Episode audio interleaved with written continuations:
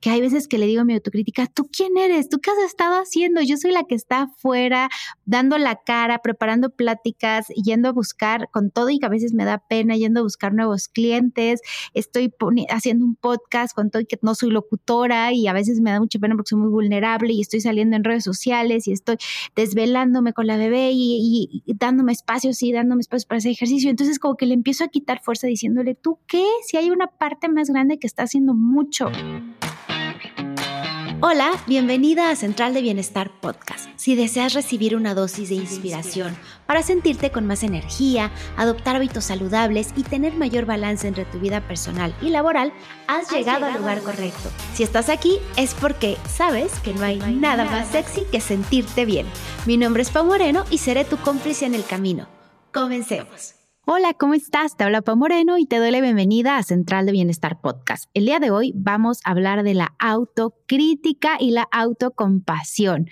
Son dos temas de los cuales he tenido que leer mucho las últimas semanas porque mi crítica interior está en su máximo esplendor, está en su momento más...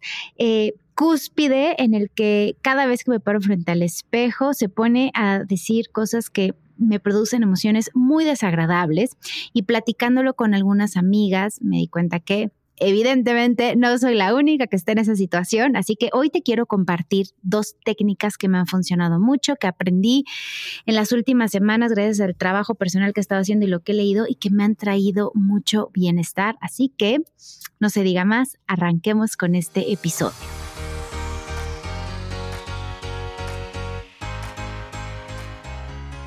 Pues aquí reportándome ya de regreso a Benefit Lab después de esas semanas de pausa eh, por la maternidad.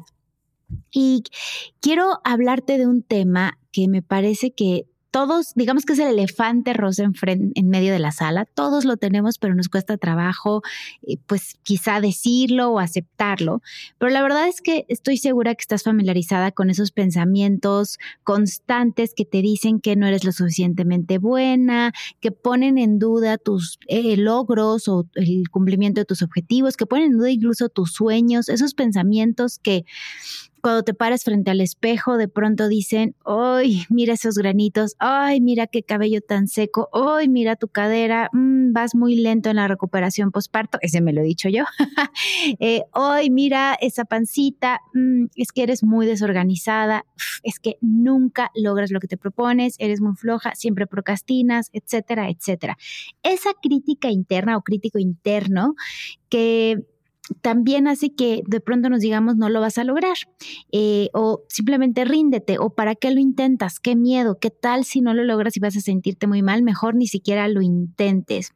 O a veces incluso te pone en duda si eh, tu jefe digamos que está contento con tu trabajo. A mí me pasó hace unas semanas de una plática, acabé la plática y dije, me fue fatal, me fue fatal. Definitivamente esta conferencia yo creo que la voy a dar hasta gratis, no les voy a cobrar porque fue muy mala. Y después me enviaron comentarios de, les encantó, qué maravilla, qué bueno que pudiste darte este espacio. Pero yo cuando acabé de verdad decía, es la peor conferencia que he dado. Y es ese crítico interno que además de todo ni siquiera es objetivo, pero que hace pensar que las demás personas tienen una percepción distinta respecto a ti. Y creo que lo que sucede y lo que he entendido es que todos tenemos, digamos que una división. Estamos como, tenemos dos personitas internas. Una que sí eh, es una voz interna que nos nutre, que nos hace sentir bien, que nos dice, vamos, tú puedes, levántate, haz ejercicio, desayuna rico. Y hay otra que incluso es autodestructiva, que como que te sientes que no eres dueño de ti mismo y como que está en tu contra, como si fuera un tu mayor, digamos que un antitú o un antillo, como tu mayor enemigo que está en un proceso constante de traerte pensamientos negativos, no sé si esa es la mejor palabra de decirlo, o pensamientos en los que estás criticándote constantemente. Y ambas voces tienen un importante, eh, digamos que papel en nuestro, en nuestro día a día.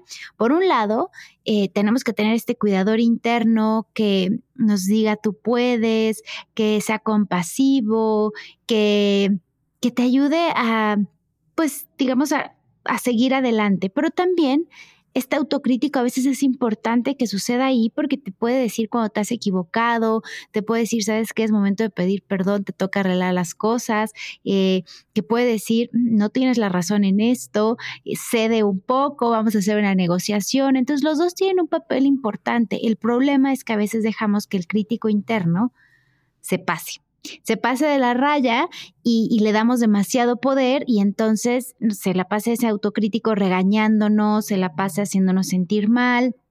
Eh, digamos que le damos mucho más eh, peso del que deberíamos en nuestro día a día y eso obviamente hace que nos sentamos desgastados, que nos sintamos tristes con nosotros mismos, el estado de ánimo cambie, la autoestima cambie, que obviamente nos cueste trabajo aceptar el cambio y que nos resistamos al cambio. Y el punto es identificar cuando está sucediendo esto. Yo te, te cuento que las últimas semanas fue muy claro para mí que estaba siendo muy duro y que le estuve dando demasiado poder a ese crítico interior, que es como yo lo que como lo estuve imaginando, no sé si viste Birdman con Michael Keaton, que en, que en algún momento va con una crítica de, teatro y le dice, ¿tú qué has hecho? ¿Tú qué has hecho de tu vida? O sea, tú nada más estás criticando, pero no has construido nada. Te paras aquí, criticas mi trabajo, pero yo soy el que está arriesgando tiempo, dinero, esfuerzo y poniendo teatro allá afuera y tú no estás haciendo nada más que criticando. ¿Tú qué has hecho? ¿Quién eres tú para atreverte a hacer eso? Y se lo dice así, pero con una fuerza. Y eso es lo que he estado visualizando, digamos que en los últimos eh, días, que hay veces que le digo a mi autocrítica, ¿tú quién eres? ¿Tú qué has estado haciendo? Yo soy la que está afuera, dando la cara, preparando pláticas, yendo a buscar con todo y que a veces me da pena, yendo a buscar nuevos clientes, estoy haciendo un podcast con todo y que no soy locutora y a veces me da mucha pena porque soy muy vulnerable y estoy saliendo en redes sociales y estoy desvelándome con la bebé y, dándome espacios y dándome espacios para hacer ejercicio. Entonces como que le empiezo a quitar fuerza diciéndole, ¿tú qué? Si hay una parte más grande que está haciendo mucho y, y y eso me ha ayudado como un poquito a decir, le voy a bajar el poder ese crítico interior y, y sobre todo porque la verdad es que lo que ha producido eh, esa autocrítica es ansiedad constante, es periodos de ansiedad muy, muy duros en los que estoy en la noche hipervigilante, no puedo dormir, estoy constantemente sintiendo como que algo malo va a pasar y, definitivamente mi salud mental, pues eh, digamos que yo sentía que tuve un retroceso porque empecé nuevamente con pensamientos catastróficos, magnificando todo, exagerándolo. Ya te contaba yo en el episodio donde te, te platiqué el, el posparto, algunos episodios de posparto y por qué regresé con la psicóloga, pero empecé, digamos que hacerle demasiado caso a esta parte en mi mente que se concentraba en lo peor que podría pasar, ¿no? Y si la bebé no respira, y si soy la peor mamá, y si mi eh, matrimonio, bueno, no estamos casados, pero es casi casi un matrimonio, no resiste estos retos de las desveladas y la comunicación, y si mis clientes se desesperan, y si ya no me vuelven a buscar porque no estuve unas semanas aquí, y si las personas dejan de escuchar el podcast porque ya no estuve allí, y si mi equipo se desanima y entonces renuncian, y si, y puros ISIS, así se volvió. Así que eh, esto de estar viviendo como en constante castigo mental y obsesionándome por ello ya fue, tuve que poner un alto. Lo bueno es que pude identificarlo. Yo creo que hace unos años, sin las herramientas que hoy tengo, no lo hubiera podido identificar. Y, y fue como tener que esas son señales de alerta, ¿no? De aquí hay algo que, que no está bien y, y, no está bien ni para ti, ni para tu familia, ni para tu equipo, ni para tus alumnas, ni hay algo que hay que trabajar. Así que me dediqué a buscar herramientas y, y la verdad es que me sirvieron mucho y por eso quiero compartirlas hoy contigo. Voy a empezar, hay dos muy poderosas, pero como siempre me pongo ambiciosa y te voy a dar cuatro. Hay dos muy poderosas que yo eh, eh, ya había practicado antes en otros momentos, no específicamente para la autocrítica, sino que había practicado en general cuando em, estoy en periodos en los que mi mente se va hacia lo peor que puede pasar y esa herramienta se llama ¿qué tal si? Cuando empiezo a decir, es que qué tal si eh, mi hija le pasa algo de salud y, y, entonces yo no puedo resistirlo y ahí escribo, ¿qué tal si pasa lo mejor? ¿Qué tal si mi hija es la niña más sana del universo? ¿Qué tal si mientras voy a ese viaje ella la pasa muy bien con sus abuelos? ¿Qué tal si ella se divierte más y descansa por no tener la presión de esta mamá ansiosa que está enfrente, qué tal si. Y entonces pienso todos los qué tal si de lo bueno que podría pasar. Esta herramienta eh, la comparto en algunas conferencias, la verdad es que es eh, muy poderosa y te toma cinco minutos, digamos que traducir ese pensamiento de ansiedad a un escenario de lo que sí quieres que pase. Entonces la vuelvo a traer al episodio porque de verdad es muy poderosa. Si no habías escuchado, si no lo habías escuchado antes, regresa a todos los episodios de este podcast porque le he dado varias veces, pero eh, es algo muy simple y que ayuda como a redirigir tus pensamientos. La otra herramienta que hemos platicado antes, pero que quiero también retomar el día de hoy, es la herramienta, mira, ahorita ya está mi crítica interior angustiada porque hoy tuve que grabar el podcast en otro espacio y hay mucho ruido, entonces ya estoy pensando qué van a decir, qué va a decir Ricardo el editor, me va a regañar, qué va a decir la audiencia de que no pude grabar en un estudio y de que estoy grabando en un espacio con mucho ruido.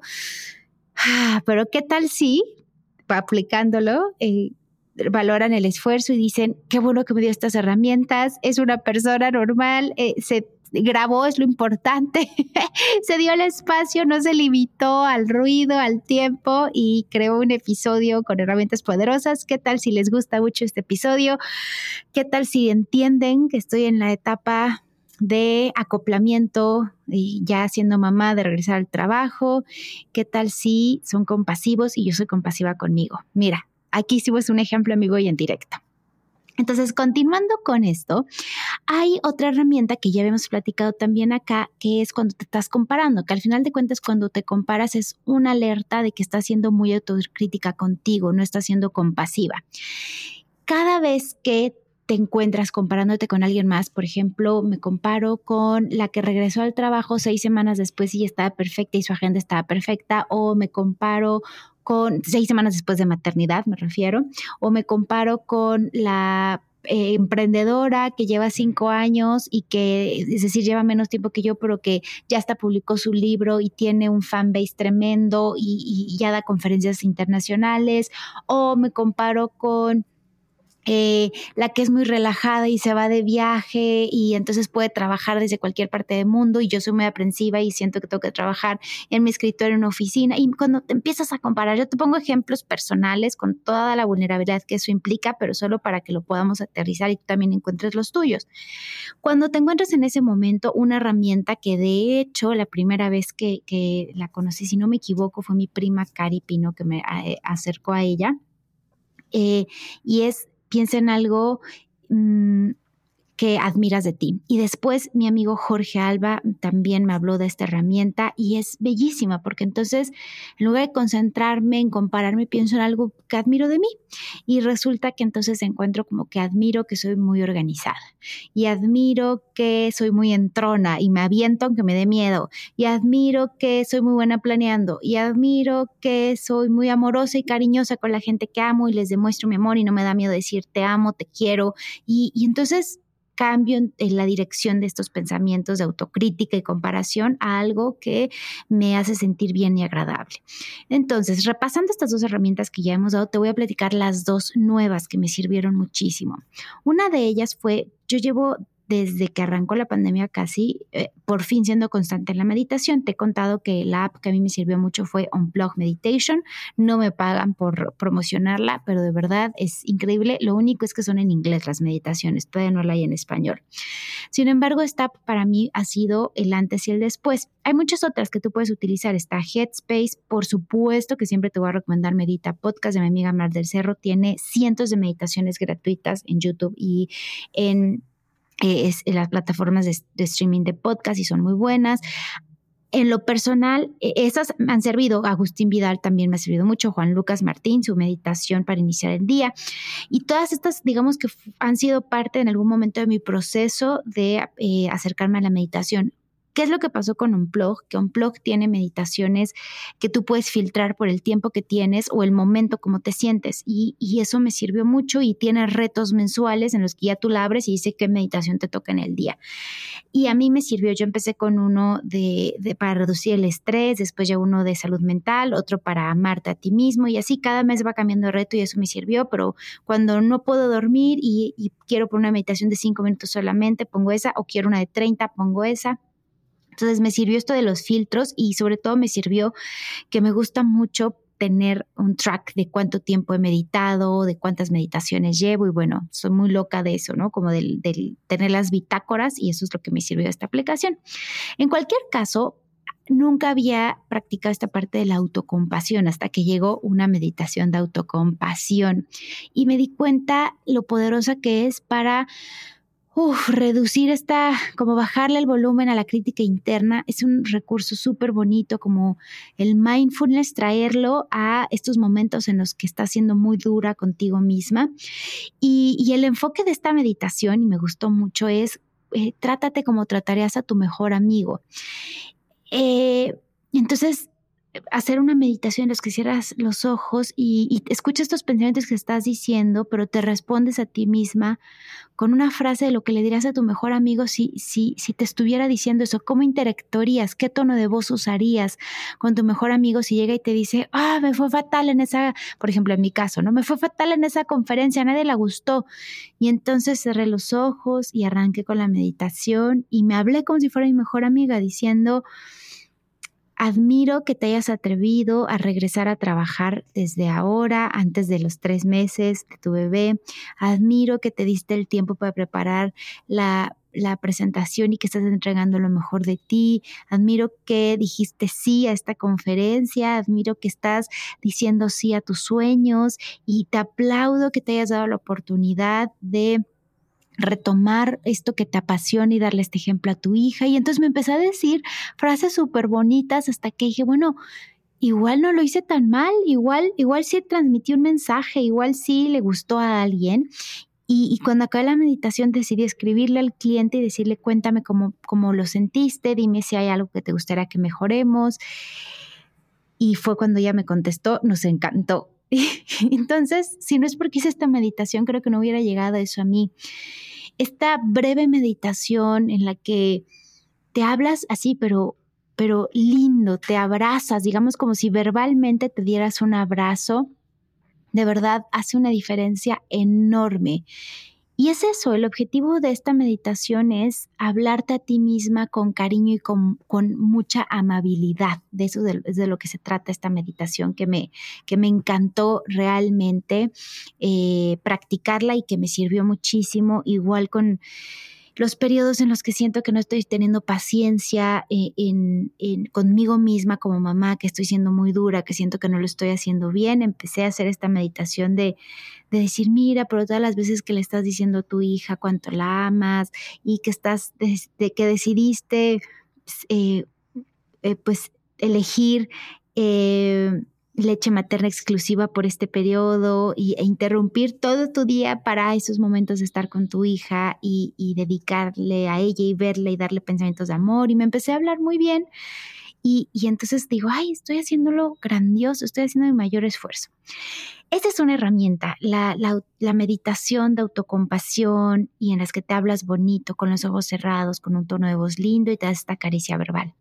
Y la otra herramienta es crear argumentos contra tu crítica interior. ¿A qué me refiero a crear argumentos contra tu crítica interior? Es, ya sabes que yo soy mucho de papel, pluma y escribirlo así, escribe la mano, escribe eso que te estás diciendo, esa, esa línea que te estás, ese pensamiento que estás repitiendo constantemente y después escribe al menos dos, ojalá que puedas más argumentos para eh, refutar eso que te estás diciendo. Entonces, si te estás diciendo, por ejemplo, es que siempre es lo mismo contigo, siempre es lo mismo contigo, siempre llegas tarde, siempre llegas tarde, nunca logras tus objetivos. Escríbelo, escribe siempre llegas tarde, nunca logras tus objetivos o eres muy desorganizada y habla contigo misma de maneras útiles. Como por ejemplo, bueno, claro que eres organizada, porque si no, no hubieras logrado eh, publicar tu libro. Imagínate que vas a publicar un libro. O si no, no hubieras logrado llegar a tiempo para estar con tu familia. O si no, no hubieras logrado tener un equipo eh, que está motivado. O no hubieras logrado cerrar esa venta. O no hubieras logrado que tu jefe te felicitara. Entonces es falso. Es falso que siempre fallas. Es falso que siempre llegas tarde. Es falso que eso que te estés diciendo, escribe esos argumentos para refutarlo.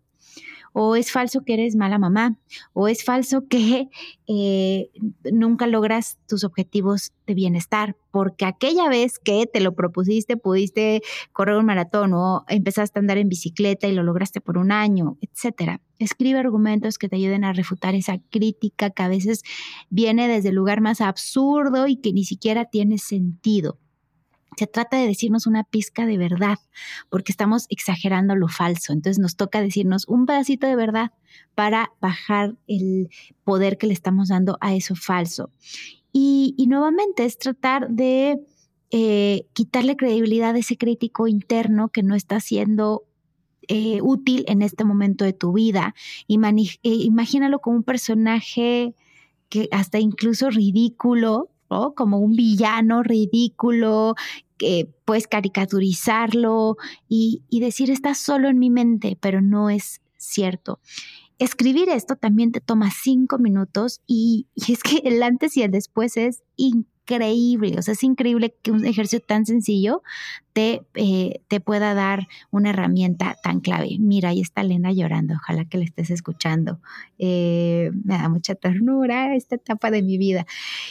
Bueno, pues eh, de lo que se trata al final de cuentas es que reconozcas en ti tus cualidades. Eh, y que aprendas a etiquetar los pensamientos también cuando están siendo crítico interno y los puedas transformar en, este, digamos, porrista o esta porrista interna que dice, estás haciendo lo mejor que puedes, estás haciéndolo bien, tú puedes, eh, vamos, siempre lo logras y y que también puedas, digamos que aceptar tus errores cuando es necesario, pero que puedas abrazarte, hablarte bonito y, reconocer en ti todos tus logros, todo lo que admiras en ti, todo lo, lo, bien que lo estás haciendo y, y te hables bonito, con cariño, con amor.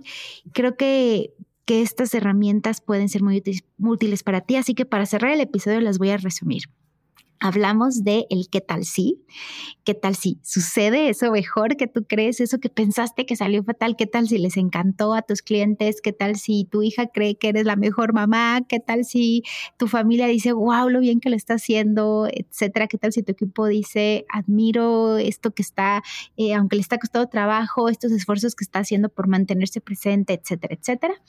La segunda herramienta es cuando te encuentras eh, comparándote, y ya la hemos hablado en el podcast, pero la retomamos hoy que hace mucho sentido. Al final es una autocrítica cuando te estás comparando y, y entonces algo que admiras de ti, que admiro de mí, al menos tres cosas que admiras de ti o una, pero repítela, repítela, repítela con mucho amor. La tercera herramienta, que esta es una herramienta nueva que no hemos platicado el podcast y que recientemente aprendí, es la meditación de autocompasión en la que cierras los ojos y te hablas como si un amigo estuviera diciéndote eso que tú estás pensando. ¿Y cómo le dirías? ¿Cómo le contestarías? Eh, ¿Qué tono de voz usarías? ¿Qué palabras de amor le dirías para, para lograrlo? Si alguien llega y te dice, es que soy pésimo, me fue fatal, te dice tu amigo, siempre me pasa lo mismo, poco le contestarás, sí, siempre te pasa lo mismo, siempre lo haces pésimo. Pues no, le hablarías muy bien y le dirás, claro que no, eres súper buena amiga, mira lo bien que lo haces en tal ocasión, en, en tal otro momento. Háblale bonito, recuérdale esos momentos en los que ha sido fuerte y lo ha logrado. Y la cuarta herramienta es hacer este ejercicio en el que le contraargumentas a tu crítico interior eh, o le refutas eso que está pensando con dos momentos al menos o algún pues sí, a mí me gusta dos o tres momentos creíbles o situaciones en las que has tenido éxito, en las que estás comprobando que eso que te estás diciendo es falso, que le estás dando, eh, lo estás maximizando, le estás dando demasiado poder a tu autocrítico. Y en este, digamos, en esta misma línea, imagina este autocrítico como un villano de caricatura, como un personaje ridículo en el que le quitas poder. Y si bien, como lo dijimos al inicio, es útil tener este autocrítico en muchos momentos cuando puedes reconocer errores, cuando te toca pedir perdón, etcétera, etcétera, hay veces que nos pasamos, nos pasamos y le damos así como cuerda suelta y toca decirle, eh, eh, eh, eh, eh aquí quien gobierna soy yo, bájale el volumen, no me hables así y vamos a poner las cosas en su lugar. Así que espero que estas herramientas te sean tan útiles como me han sido a mí, que traigan también y aporten bienestar a tu vida. Te agradezco mucho, como siempre, que estés aquí en Central de Bienestar Podcast. Aprovecho para pedirte que si este contenido está haciendo utilidad para ti, si disfrutas escuchar el podcast, por favor me dejes cinco estrellitas si me estás escuchando en Spotify, si me estás escuchando en Apple Podcast, que me dejes una reseña también bonita y tus y, y, también que me dejes por favor tus, eh, tus estrellitas, tu ranking, que esto siempre nos ayuda a llegar a más personas. Envíame un DM platicándome qué es lo que más te gusta del podcast. Siempre eso nos ayuda a, retomar fuerzas y seguir a todo el equipo de, de, de este podcast y de Benefit Lab y también si pudieras compartir los episodios que más te gustan en tus redes sociales o bien por WhatsApp o, el formato que tú quieras con las personas, eh, con tus amigos y familiares que crees que les pueda también gustar los contenidos que tenemos aquí, te lo voy a agradecer muchísimo. Te recuerdo que si todavía no me sigues en redes sociales, me encuentras como arroba benefitlabmx en Instagram. Y, bueno, pues me encanta como siempre conectar contigo y espero con ansias escucharnos en el siguiente episodio. Te mando un abrazo y gracias por tu paciencia para este episodio que tuve que grabar en un lugar distinto y que se colaron muchos ruidos y que mi autocrítica estuvo mm, dándole con todo.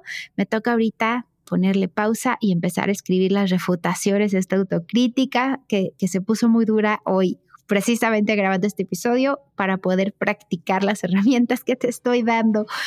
Te mando un abrazo desde el lado más humano y desde el corazón. Gracias por estar aquí. Central de Bienestar es un podcast original de Benefit Lab. Productora ejecutiva y host Paulina Moreno. Producción y coordinación general Gabriela Coronado. Edición y diseño de sonido Ricardo Solís. Gracias por escucharnos.